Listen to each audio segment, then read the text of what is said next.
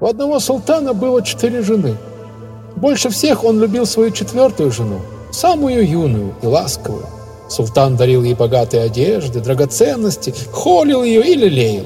И она была весела и радовала его. Он любил и свою третью жену, исключительную красавицу.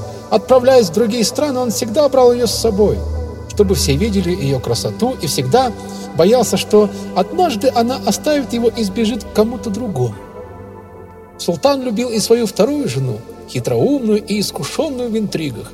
Она была его доверенным лицом, всегда умна, доброжелательна и терпелива. Когда у султана были проблемы, он доверял их второй жене, и она помогала мужу выйти из сложной ситуации, пережить тяжелые времена. Первая жена была самой старой и досталась ему в наследство от покойного старшего брата. Женщина была очень предана мужу и делала все возможное для сохранения и приумножения богатств, как самого султана, так и всей страны. Несмотря на это, султан не любил свою первую жену, и даже то, что она глубоко его любила, султана не трогало. Он не обращал ни, на нее никакого внимания. Как-то султан заболел, вспомнил он тогда свою жизнь, полную роскоши и подумал. Сейчас у меня четыре жены, но когда я умру, останусь один – и он спросил свою четвертую жену. «Я любил тебя больше всех остальных. Я отдавал тебе все самое лучшее, берег тебя с особым старанием. Сейчас, когда я умираю, ты готова следовать за мной в царство мертвых?» «И не думай!» — ответила четвертая жена, и удалилась, не обронив больше ни слова. Ее слова, как кинжал, поразили сердце мужчины. Опечаленный султан спросил свою третью жену. Я восхищался тобой всю мою жизнь.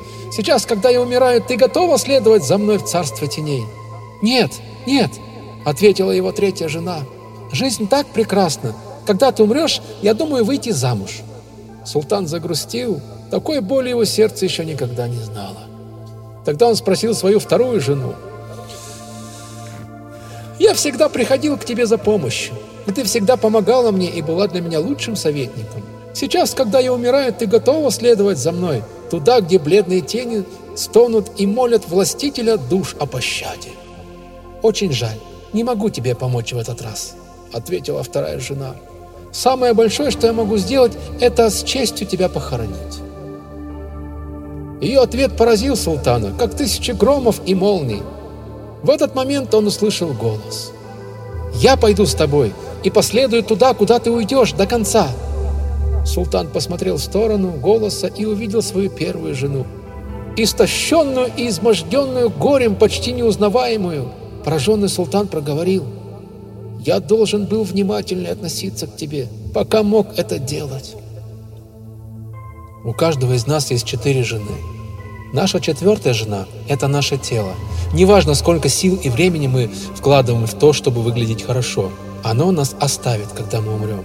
Наша третья жена – это наша карьера, положение, деньги, богатство, социальное положение. Когда мы умрем, они отойдут другим.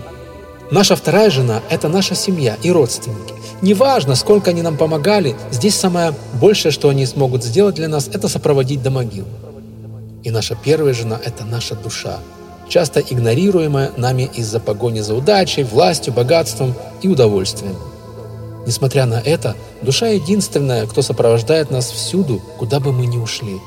Относясь к ней с заботой и вниманием, оберегая и развивая ее, мы можем подарить миру и себе самый большой подарок.